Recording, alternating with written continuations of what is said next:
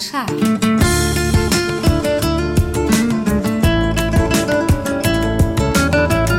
برنامه هفتگی از آمریکا این هفته از شهر سیاتل. برنامه 486 یک شنبه 14 مهر ماه 1398 برابر با ششم اکتبر 2019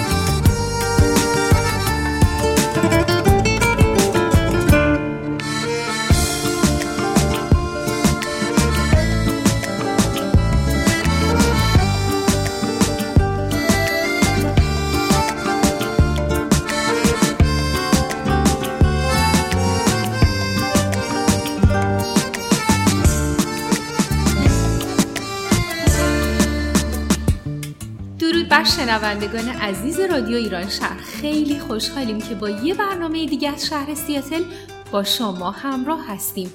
من نسیم. و من الهام هستم. خیلی ممنونیم که شنونده برنامه ما هستین. امیدواریم که برنامه هایی که این هفته براتون تهیه کردیم مورد توجهتون قرار بگیرن.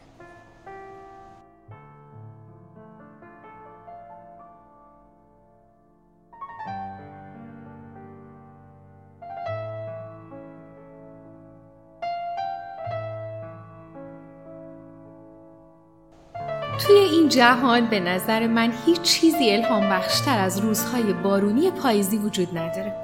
همه پاییزها می‌تونه با احساسات خوب و اتفاقات خوب و تفکرات نو به هزاران بهار منجر بشه. درست نیست الهام جون؟ کاملا باهات موافقم. برای همین دوستان و شنونده های خوب رادیو ایران شهر رو دعوت می‌کنم به این شعر زیبا.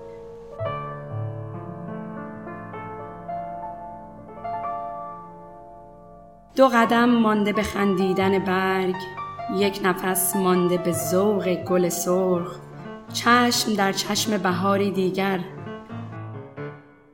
تحفه یاف نکردم که کنم هدیهتان یک سبد عاطفه دارم همه ارزانیتان.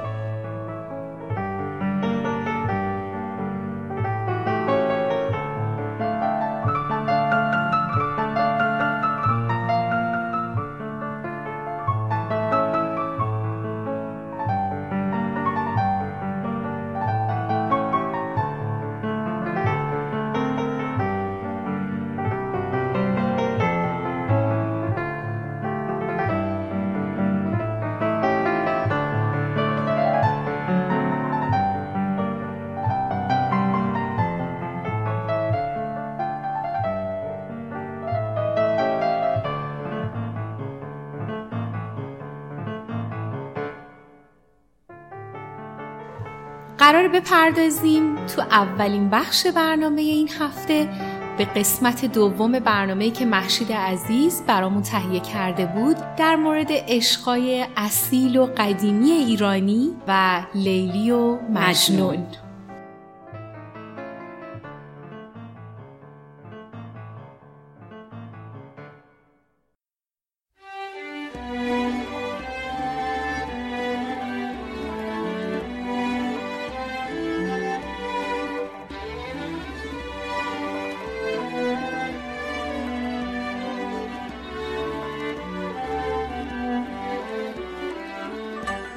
داستانهای عاشقانه ادبیات فارسی. این برنامه لیلی و مجنون. قسمت دوم.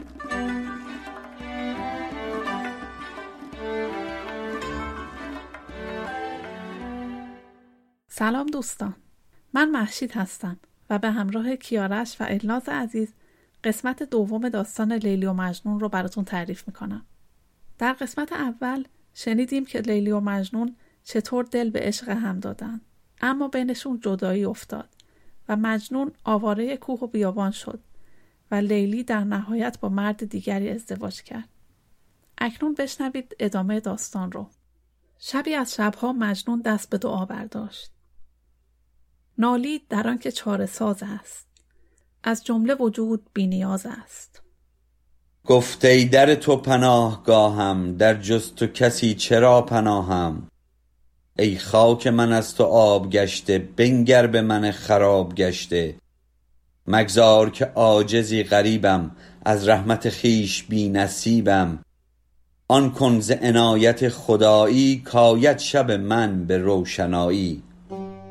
این دعا را گفت و به خواب رفت. دعاهای مجنون جواب داد و روز بعد قاصدی به نزد مجنون آمد که با خود نامه ای از لیلی برای او داشت.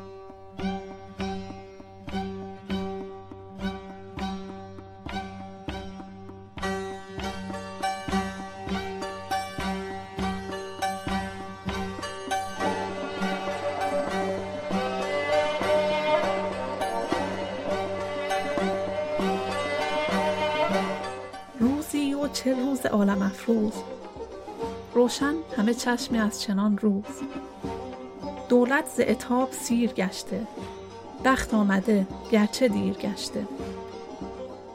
مجنون که بر سر کوه نشسته بود سواری را دید که از دور به سوی او می آمد.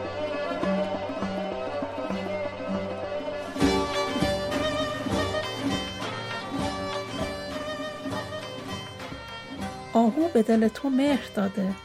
بر خط تو شیر سر نهاده. صاحب خبرم ز هر طریقی یعنی به رفیقی از رفیقی. دارم سخنی نهفته با تو. زان گونه که کس نگفته با تو. دی بر گذر فلان وطنگاه دیدم صنمی نشسته چون ماه. آهو چشمی که چشم آهوش می‌داد به شیر خواب خرگوش. زلف سیهش به شکل جیمی قدش چو الف دهن چو میمی. بر گل ز مژه گلاب میریخت مهتاب بر آفتاب میبیخت. لیلی بودم ولی کنکنون مجنون ترم از هزار مجنون. نه دل که به شوی برستیزم نه زهره که از پدر گریزم. زین غم چو نمی‌توان بریدن تن در دادم به غم کشیدن لیکن جگرم به زیر خون است کان یار که بی من است چون است. بی من ورق که می شمارد ایام چگونه می گذارد؟ ای خازن گنج آشنایی عشق از تو گرفته روشنایی. چون بخت تو در فراقم از تو جفت توام ار چه طاقم از تو. شوی ار چه شکوه شوی دارد بی روی توام چه روی دارد؟ می خواستمی کز این جهانم باشد چو تویی هم آشیانم. تو پیش من جهانی است خاری ره تو گلستانی است. مجنون البته نامه لیلی را بی پاسخ نگذاشت و در جوابش چنین سرود. ای کعبه من جمال رویت محراب من آستان کویت. ای تاج ولی نه بر سر من تاراج تو لیک در بر من. شوریده ترم از آنچه دیدی مجنون تر از آن که می شنیدی. با تو خودی من از میان رفت وین راه به بی خودی توان رفت.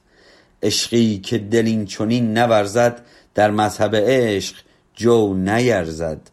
عشق تو رقیب راز من باد زخم تو جگر نواز من باد. با زخم من ار چه مرهمی نیست چون تو به سلامتی غمی نیست.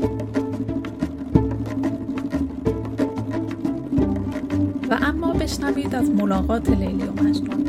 ملاقاتی که در یک نخلستان به درخواست لیلی توسط پیری که بین او و مجنون واسطه شده بود ترتیب داده شد.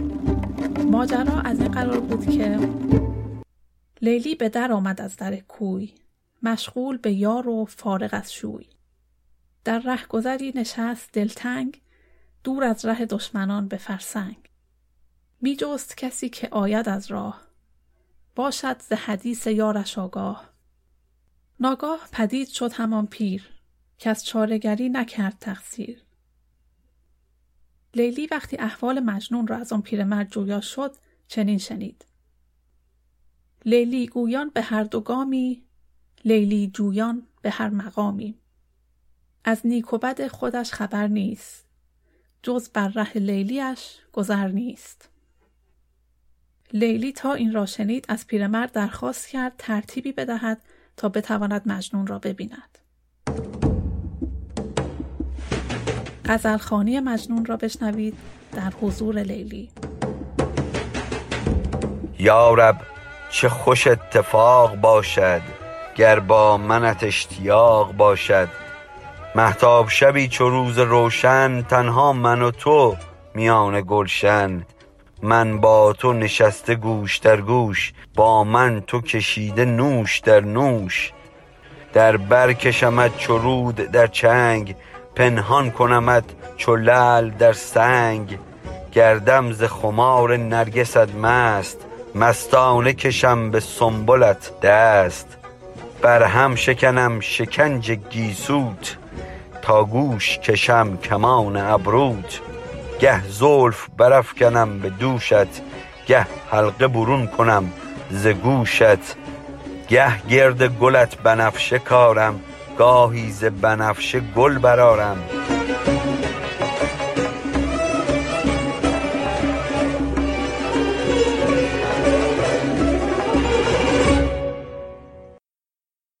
ابن سلام شوهر لیلی به خاطر دوری از همسرش بیمار شد و از شدت تب زرد و پژمرده شد و سرانجام از پای درآمد و درگذشت.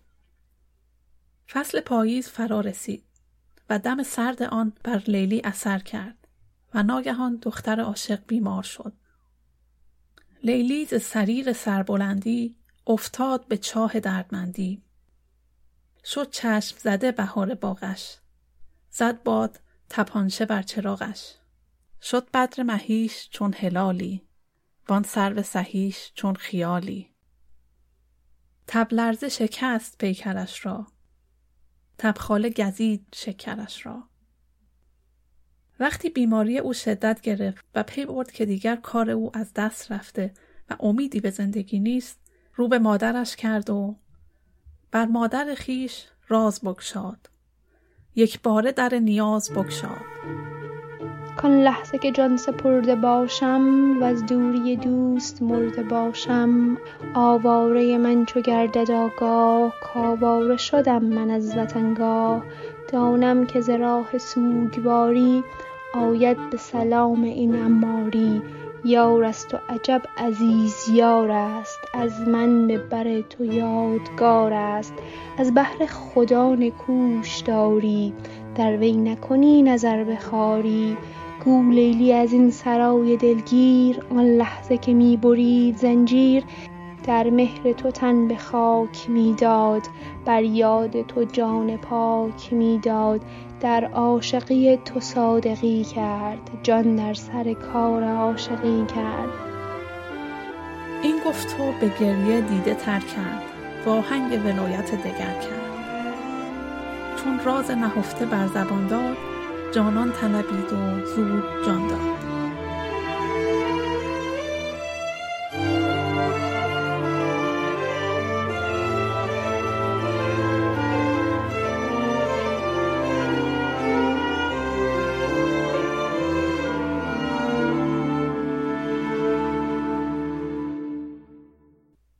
نظامی احوال مجنون را بعد از شنیدن خبر فوت لیلی اینگونه توصیف می کند. که از حادثه وفات آن ماه چون قیس شکست دل شد آگاه گریان شد و تلخ تلخ بگریست. بی گریه تلخ در جهان کیست؟ بر مشهد او که موج خون بود آن سوخت دل مپرس چون بود. از دیده چو خون سرشک ریزان مردم ز نفیر او گریزان. وانگاه به دخمه سر فرو کرد می گفت و همی گریست از درد. کی تازه گل خزان رسیده رفته ز جهان جهان ندیده. چونی ز گزند خاک چونی در ظلمت این مغاک چونی. در صورت اگر ز من نهانی از راه صفت درون جانی. پس از مرگ لیلی مجنون روز به روز ضعیفتر و ناتوانتر می‌شد. تا آنجا که اندک رمقی برای او باقی مانده بود که با آن خود را به طرف مزار لیلی بکشاند. روزی مثل روزهای دیگر تا به گور رسید خود را روی آن انداخت و زاری کرد. سپس سر برداشت و رو به آسمان کرد و گفت برداشت به سوی آسمان دست. انگشت گشاد و دیده بربست. کی خالق هرچه آفریده است سوگند به هرچه برگزیده است که از محنت خیش وارهانم. در حضرت یار خود رسانم. آزاد کنم ز سخت جانی و کنم به سخت رانی. این گفت و نهاد بر زمین سر وان تربت را گرفت در بر. چون تربت دوست در برآورد ای دوست بگفت و جان برآورد.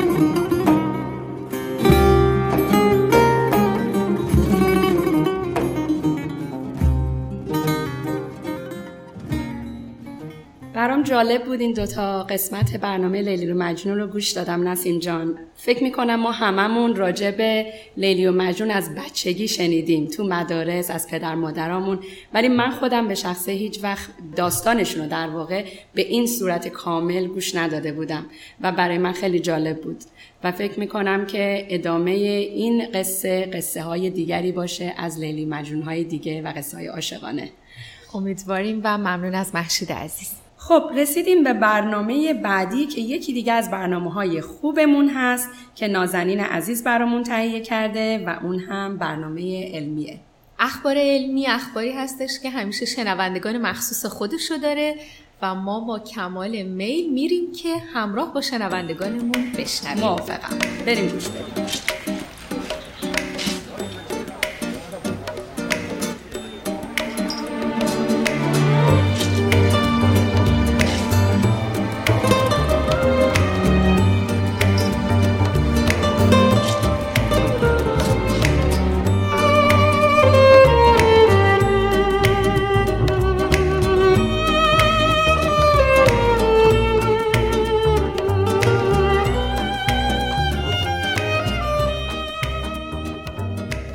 شنوندگان عزیز رادیو ایران شهر با درود فراوان بر تک تک شما عزیزان. من نازنین هستم و برنامه های خبری علمی این شماره رو براتون از سایت های تصنیم نیوز و تابناک تهیه کردم که امیدوارم جالب باشه.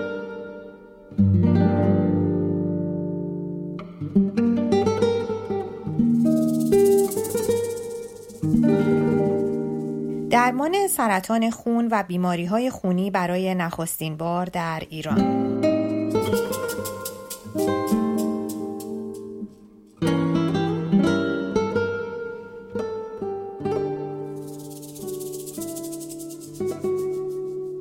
دکتر رضا پژومند سرپرست آزمایشگاه ژنتیک پزشکی قانونی استان فارس گفت سرطان خون و بیماری های خونی مانند تالاسمی با استفاده از روش PGD HLA typing برای نخستین بار در ایران در شیراز در حال درمان است. وی گفت این روش علمی برای نخستین بار در کشور برای درمان بیماری های خونی با استفاده از خون بندناف نوزاد خواهر یا برادر در شیراز امکان پذیر شد. در این روش پیشرفته ژنتیکی که پس از دو سال تلاش متخصصان شیرازی فراهم شده برای یک خانواده ناقل تالاسمی و دارای یک فرزند مبتلا به تالاسمی جنینی به رحم مادر انتقال پیدا کرده که نه تنها سالم است بلکه می‌توان از خون بندناف نوزاد تازه متولد شده برای درمان تالاسمی فرزند بیمار نیز استفاده کرد. این پزشک متخصص ژنتیک بیان کرد این روش ژنتیکی نه تنها برای بیماران مبتلا به تالاسمی استفاده می شود بلکه برای درمان بیماران مبتلا به سرطان خون نیز می تواند کاربرد داشته باشد. سرپرست بخش ژنتیک آزمایشگاه پزشکی قانونی استان فارس تصریح کرد در این روش به جای برداشت از مغز استخوان فرد دهنده که همراه با جراحی و عوارض جانبی برای فرد دهنده است از خون بندناف فرزند متولد شده برای درمان فرزند بیمار استفاده می شود و هیچ اثر جانبی برای دهنده وجود ندارد. او همچنین گفت به زبان ساده روش درمان از راه پیجیدی انقلابی در کاربرد ژنتیک و کمک به زوجین برای فرزندآوری سالم ایجاد کرده است. زیرا بدون استفاده از این روش دانش ژنتیک تنها برای تشخیص بیماری ها در فرزند و جنین کاربرد داشت. او همچنین می‌گوید با روش پیجیدی می‌توان جنین سه تا پنج روزه را که با لقاح آزمایشگاهی ایجاد شده بررسی کرد و تنها جنین های سالم را به بدن مادر انتقال داد که این روش در انتخاب جنسیت نیز کاربرد دارد.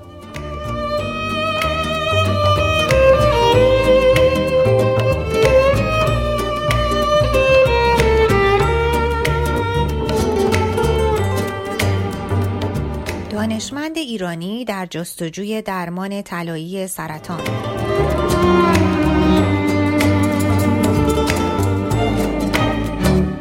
پژوهشگران استرالیایی به سرپرستی دکتر ندا میرزاده دانشمند ایرانی سعی دارند برای درمان سرطان از مولکولهای مهندسی شده طلا استفاده کنند.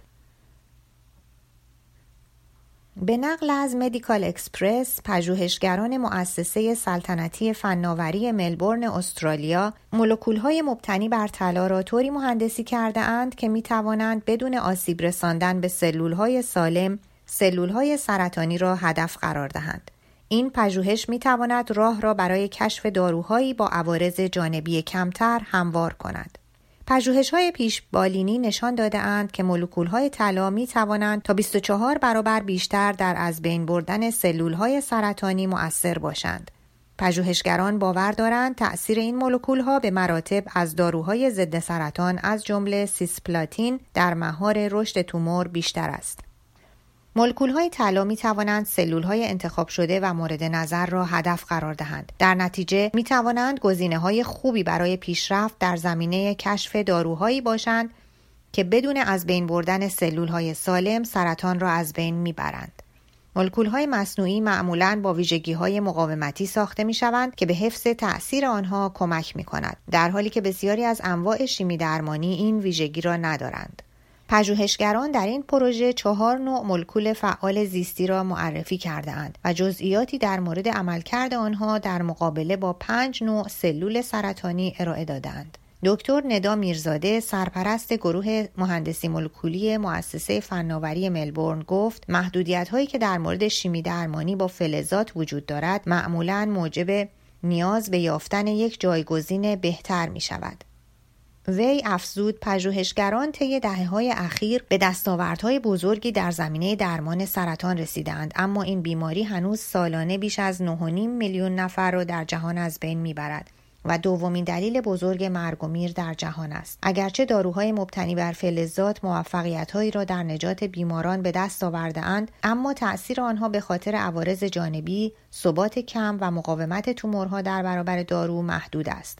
مولکول های طلایی که ما طراحی کرده ایم ثبات بیشتری دارند. نتایج این پژوهش نشان می دهند که احتمالی باور نکردنی در مورد پیشرفت درمان های جدید سرطان وجود دارد که می تواند قدرت و دقت بالایی داشته باشد.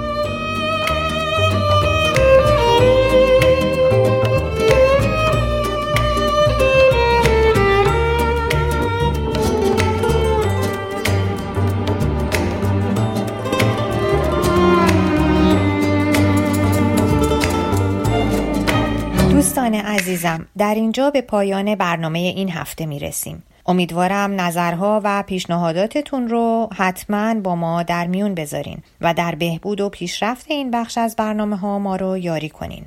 با سپاس روزگارتون خوش.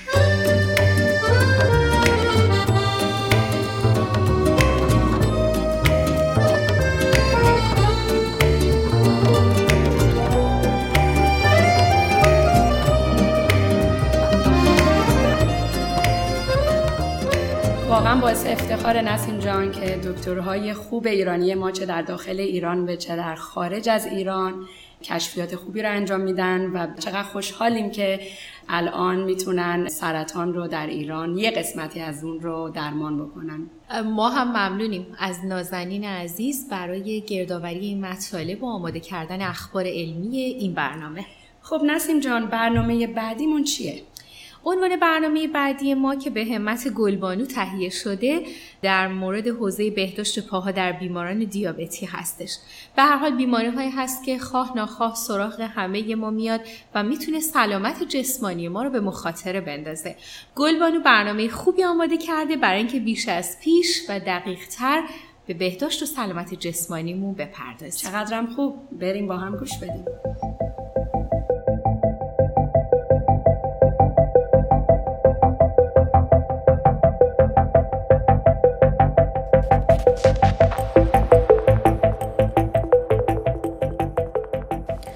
مسلما همه ماها دوست داریم بدنی شاداب و تنی سالم داشته باشیم که بتونیم در مدت زمانی که زنده هستیم بیشترین و بهترین استفاده از زندگی ببریم. اما متاسفانه مریضی ها و ناراحتی های ناخوانده و حتی گاهی خوانده باعث توقف، کند شدن و یا عوض شدن این مسیر می شوند که یکی از سختترین و بیشک آزاردهنده ترین آنها مریضی دیابت است که حتی در مواردی موجب مرگ بیمار نیز می شود. به طور قطع در یک جلسه چند دقیقه‌ای صحبت در مورد این بیماری و نحوه نگهداری از بدن امکان پذیر نیست. برای همین من مختصری به شرح خود دیابت و انواع آن می‌پردازم و بیشتر در مورد چگونگی نگهداری از پاها در زمان این بیماری براتون صحبت خواهم کرد.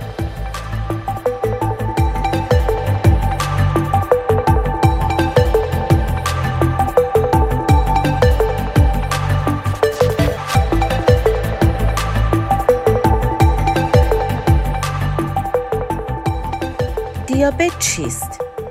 هنگامی که گلوکوز یا قند وارد جریان خون می شود، مقدار مناسبی انسولین توسط پانکراس یا لوزالمعده آزاد می شود که قند خون را کنترل می کند.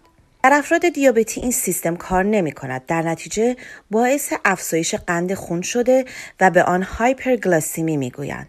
هایپرگلاسیمی یا افزایش قند خون در ابتدا در قند خون پس از ظرف غذا بروز می کند و با پیشرفت بیماری در قند خون ناشتا نیز خود را نشان می دهد. دیابت بر اساس معیارهای انجمن دیابت آمریکا به چهار گروه تقسیم بندی شده که در هر گروه از این بیماری عوامل خطر متعددی وجود دارد. نوع چهارم دیابت به تازگی توسط انجمن دیابت آمریکا به انواع دیابت اضافه شده. دیابت نوع یک.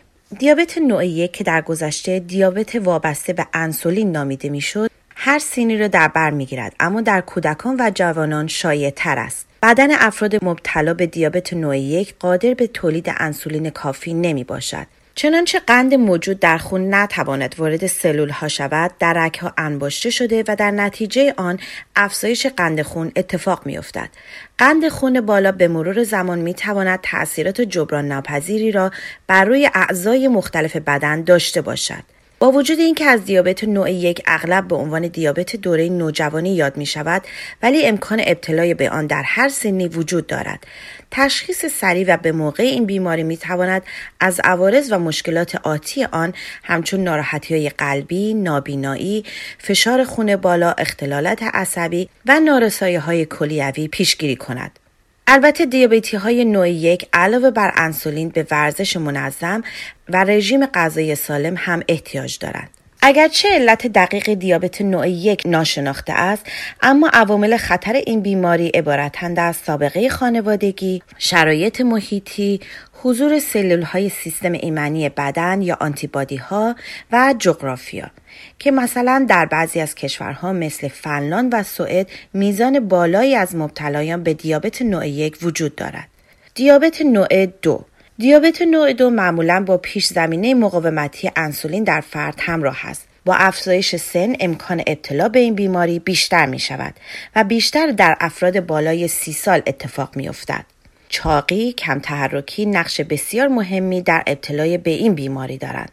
عوامل خطر دیابت نوع دو وزن، کم تحرکی، سابقه خانوادگی، نژاد، سن، دیابت بارداری، فشار خون بالا و سطح غیر طبیعی چربی خون، دیابت بارداری دیابت بارداری در زمان بارداری اتفاق می افتد. این نوع آرزه به طور ناگهانی ممکن است در های باردار بروز کند. در صورت عدم کنترل خطر سقط جنین وجود دارد و عوامل جبران ناپذیر را ممکن است برای فرد ایجاد کند. زنان باردار مبتلا پس از زایمان بیشتر در معرض خطر ابتلا به نوع دو این بیماری هستند.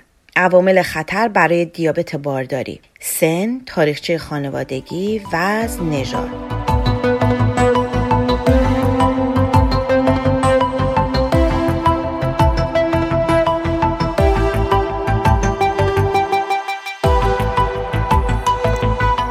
به اینجا با هم به مختصری راجع به بیماری دیابت و انواع آن پرداختیم که البته همونطور که گفتم نوع چهارمی هم هست که به تازگی به انواع دیابت اضافه شده که هنوز در مراحل ابتدایی آزمایشگاه ها هست.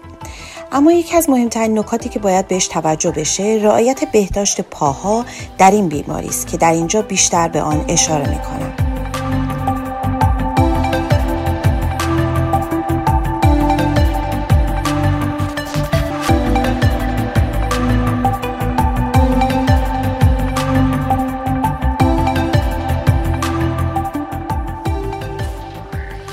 بهداشت پا در بیماران دیابتی یک فوق تخصص قدرت با بیان اینکه در 15 درصد موارد عفونت پا در افراد دیابتی به استخوان می‌رسد گفت این افراد باید هر روز پاهای خود را در آینه به دقت بررسی کنند و در صورت مشکل در بینایی برای این کار از اطرافیان خود کمک بگیرند. دکتر سید محسن خوشنیت در گفتگو با خبرنگار بهداشت و درمان ایسنا منطقه دانشگاه علوم پزشکی تهران با اشاره به اینکه مراقبت از پای دیابتی از اهمیت خاصی برخوردار است اظهار داشت. رشد ها به دنبال عدم رعایت بهداشت پا اتفاق میافتد که در صورت عدم درمان به موقع موجب ایجاد عفونت می شود وی با تاکید بر اهمیت شستشوی روزانه پاها با آب گرم در افراد دیابتی ادامه داد در این بیماران به دلیل بیهستی پاها شستشو با آب داغ به دلیل احتمال ایجاد تاول و زخم در پا ممنوع است. این فوق تخصص قدرت یادآور شد. لازم است این افراد قبل از شستشوی پا دمای آب را با آرنج خود آزمایش کنند. سپس پا را با آب و صابون گلیسرینه شستشو دهند و در نهایت ناحیه پا خصوصا بین انگشتان را به خوبی خوش کنند. همچنین در خصوص انتخاب کفش در این افراد تصریح کردند بهترین نوع کفش از نوع چرمی با کفه طبی است که تمام پا را به خوبی پوشش می دهد. وی در ادامه یادآور شد این افراد نباید ناخونهای خود را از ته بگیرند و باید مراقب باشند هنگام کوتاه کردن کناره ناخونها پوست پا آسیب نبیند. مبتلایان به دیابت باید هر روز جوراب خود را عوض کنند و هنگام گرما از جوراب های نخی و در فصل سرما از جوراب پشمی استفاده کنند. زخم ها می توانند توسط ترشحات و گاهی اوقات یک توده قابل توجه نمایان شود که همیشه دردناک نیستند. خشکی پوست در دیابت شایع است. پای شما ممکن است بیشتر در معرض ترک خوردن باشد. پینه، میخچه، زخم های ریز و در نهایت خونریزی ممکن است اتفاق بیفتد. عوامل خطرناک برای زخم دیابتی پا همه افراد مبتلا به دیابت در معرض خطر زخم پا هستند که می تواند علل مختلفی داشته باشد. برخی از این عوامل می تواند خطر بروز زخم پا را افزایش دهد از جمله کفش های بیکیفیت، عدم رعایت بهداشت یا عدم شستشوی منظم، اصلاح نادرست ناخن پا، مصرف الکل، بیماری چشم، بیماری قلبی، بیماری کلیوی، چاقی و مصرف دخانیات. پای بیمار باید از زخم و دردهای احتمالی که ممکن است ایجاد شود محافظت شود. این محافظت برای تمام زخمهای پای دیابتی مفید است. فشاری که به دلیل راه رفتن در پا ایجاد می شود ممکن است عفونت را بدتر کند و زخم را گسترش دهد. افرادی که دارای اضافه وزن هستند فشار اضافی که به دلیل وزن بالای این افراد به پا وارد می شود ممکن است باعث درد و زخم پا شود. پزشکان می توانند زخم های پای دیابتی را با حذف پوست مرده، اشیاء خارجی یا عفونت هایی که ممکن است باعث زخم شود تا حدودی کنترل و درمان کنند. همه عفونت ها به یک شیوه درمان نمی شود. بافت اطراف زخم ممکن است به آزمایشگاه ارسال شود تا مشخص شود کدام یک از آنتیبیوتیک ها به درمان بیماری کمک خواهند کرد. اگر دکتر شما مشکوک به عفونت های جدی باشد، ممکن است عکس با اشعه ایکس را تجویز کرده تا علائم احتمالی عفونت استخوان را پیدا کند. جلوگیری از مشکلات پای دیابتی طبق گزارش انجمن پزشکی آمریکا 14 تا 24 درصد آمریکایی ها در اثر زخم های پای دیابتی قطع عضو می شوند. مراقبت های پیشگیرانه بسیار مهم هستند. گلوکوز خود را به طور دقیق کنترل کنید زیرا احتمال ابتلا به عوارض دیابت هنگامی که قند خون شما کنترل شده است کم می شود. های پا می توانند پس از درمان بازگردانده شود. بافت سیاه شده می تواند در صورتی که پا آلوده شود تشدید شود. بنابراین ممکن است پزشک شما به پوشیدن کفش های دیابتی شما را تشویق کند تا از بازگشت مجدد زخم پا و عفونت پیشگیری شود. چه زمانی به دکتر مراجعه کنیم؟ اگر متوجه سیاه شدن بافت پا همراه با بیهسی شدید فورا به پزشک مراجعه کنید و به دنبال درمان زخم پای عفونی باشید اگر این آرزه درمان نشود زخم ها می تواند آبسه ها را ایجاد کنند و در سطح پا گسترش یابند در این مرحله زخم ها اغلب می توانند توسط جراحی قطع عضو یا جایگزینی پوست از دست رفته توسط جایگزین های مصنوعی پوست درمان شوند.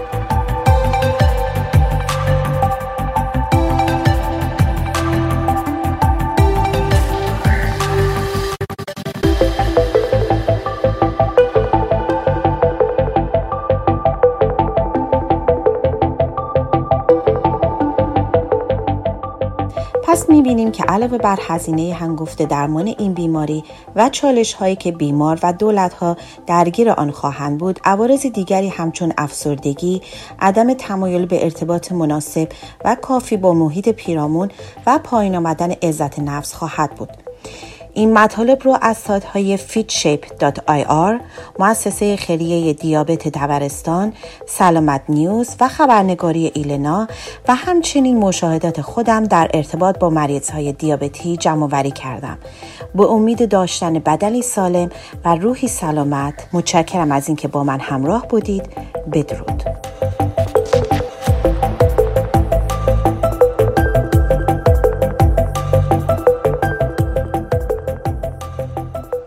از گلبانوی عزیز برای تهیه این برنامه و حالا می‌رسیم به برنامه بعدی که دریچه سبز هستش و این برنامه روانشناسی خوب رو. نسیم جان خودت زحمت کشیدی و درست کردی و تا امروز رادیو ایران شهر به اون پرداخته. این برنامه با ده مهارت اصلی زندگی شروع شده که فکر می‌کنم امروز آخرین مهارت رو راجع به صحبت می‌کنیم. درسته؟ دقیقا همینطوره. برنامه دریچه سبز با پیشنهاد همکارا و توسط کاری که خود من انجام میدم و البته همکاری فوقالعاده گلبانوی عزیز شروع شده. ما با ده تا مهارت زندگی شروع کردیم و امروز هم آخرین مهارت هست اما قراره که برنامه دریچه سبز با موضوعهای دیگه و تیترهای دیگه تو حوزه روانشناسی همچنان ادامه پیدا کنه.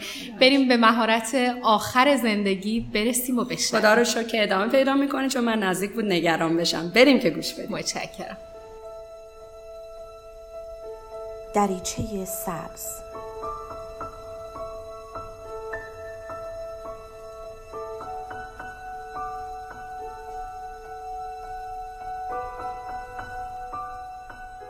سلام من دکتر نسیم حسینی نژاد هستم متخصص روانشناسی بالینی. با سری برنامه های روانشناسی رادیو ایران شهر در خدمتتون هستیم.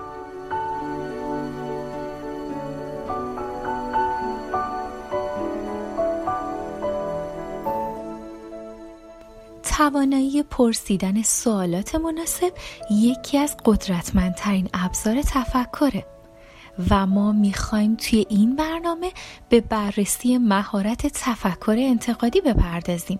در واقع تفکر نقاد به معنی طرح کردن سوالهای هرچه بیشتر در مورد یک موضوع هست. ببینیم اصلا تعریف تفکر نقادانه چیه و چطوری باید این مهارت رو داشته باشیم.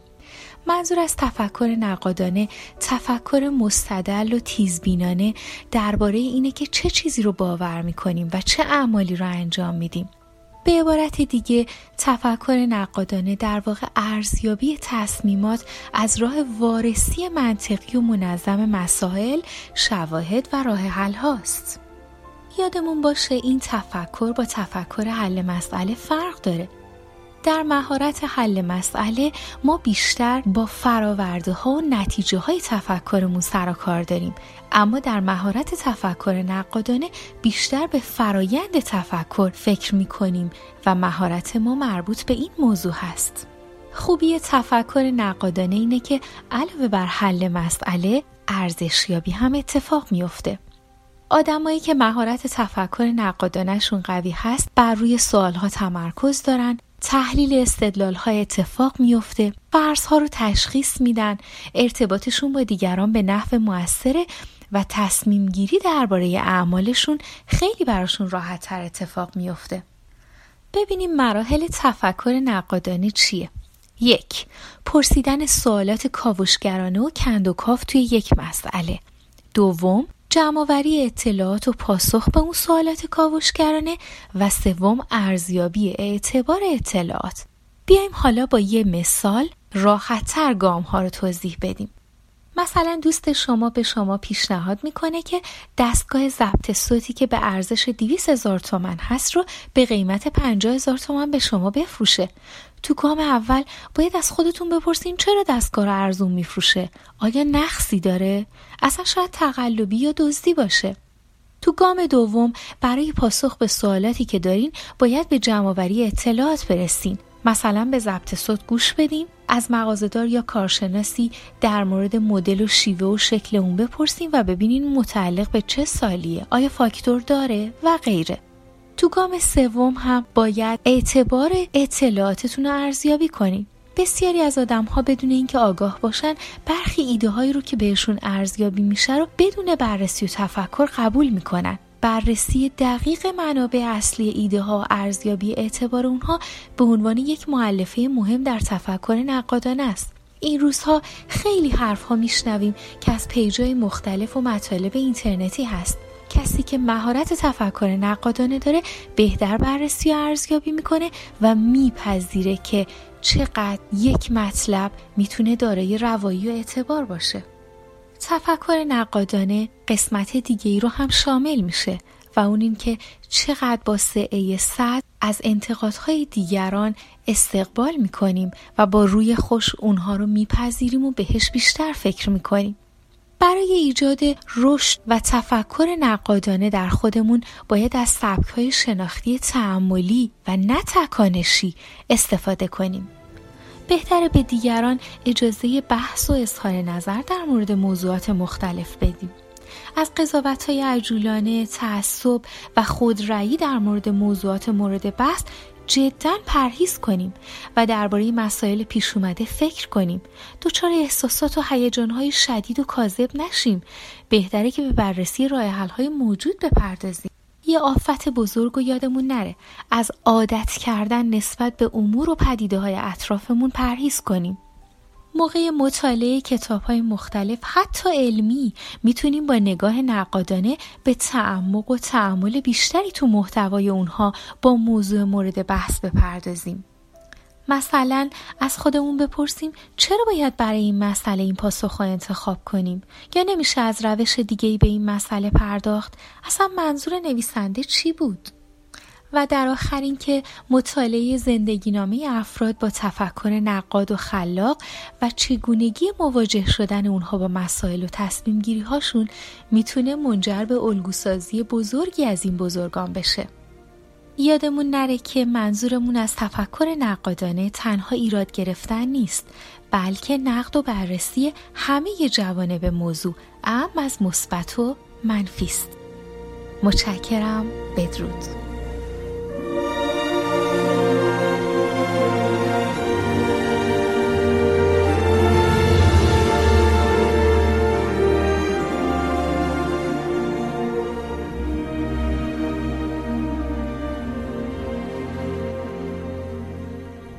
مرسی نسیم جان. مثل همیشه برنامه خوب و آموزنده بود و لذت بردیم. خب دوستان عزیز در این بخش از برنامه مروری کوتاه می‌کنیم بر رویدادهای ایرانی که به زودی در ایالت واشنگتن و شهر سیاتل شاهد اونها خواهیم بود. با اولین رویداد شروع کنیم که شنبه 19 اکتبر از ساعت دو تا پنج بعد از ظهر برنامه انجمن خرد ویژه سالمندان در کلیسای نورس لیک در کرکلند برگزار میشه. رویداد بعدی کارگاه شعر و موسیقی هست که روز یک شنبه 27 اکتبر در نورس بلویو کامیونیتی سنتر از ساعت 3 تا 5 به سخنرانی آقای آریافانی برگزار خواهد شد.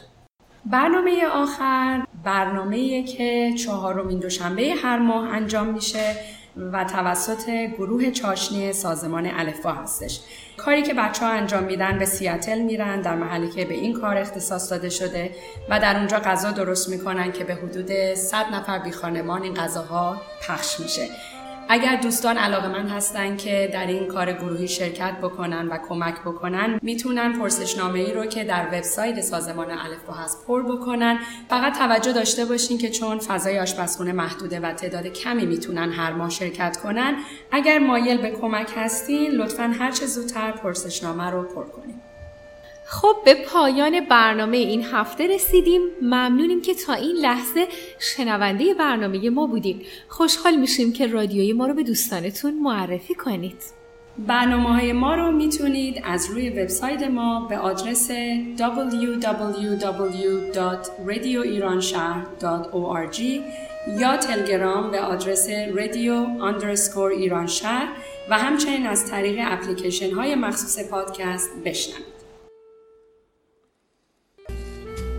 همکاران این برنامه برنامه سازها محشید کیارش الناز نازنین گلبانو و نسیم.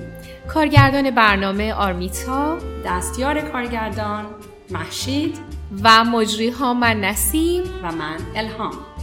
ما علاقه مندیم تا از نظرات شما در مورد برنامه هامون آگاه بشیم. شما می‌تونین در فیسبوک و اینستاگرام هر دو به آدرس رادیو دات ایران شهر ما رو دنبال کنین و برامون کامنت بذارین. یا به آدرس ما info at برامون ایمیل بفرستید.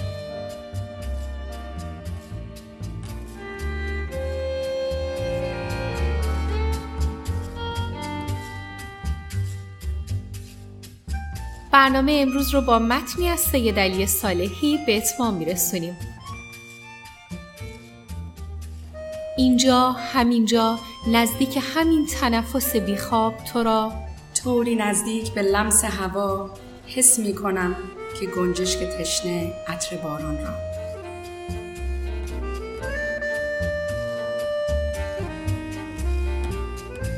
ممنون که همراه ما بودین. بدرود.